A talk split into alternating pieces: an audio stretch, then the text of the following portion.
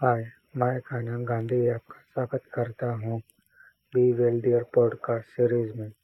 इस podcast series में मैं अपने एक्सपीरियंसेस शेयर करूँगा ऑन स्टॉक मार्केट।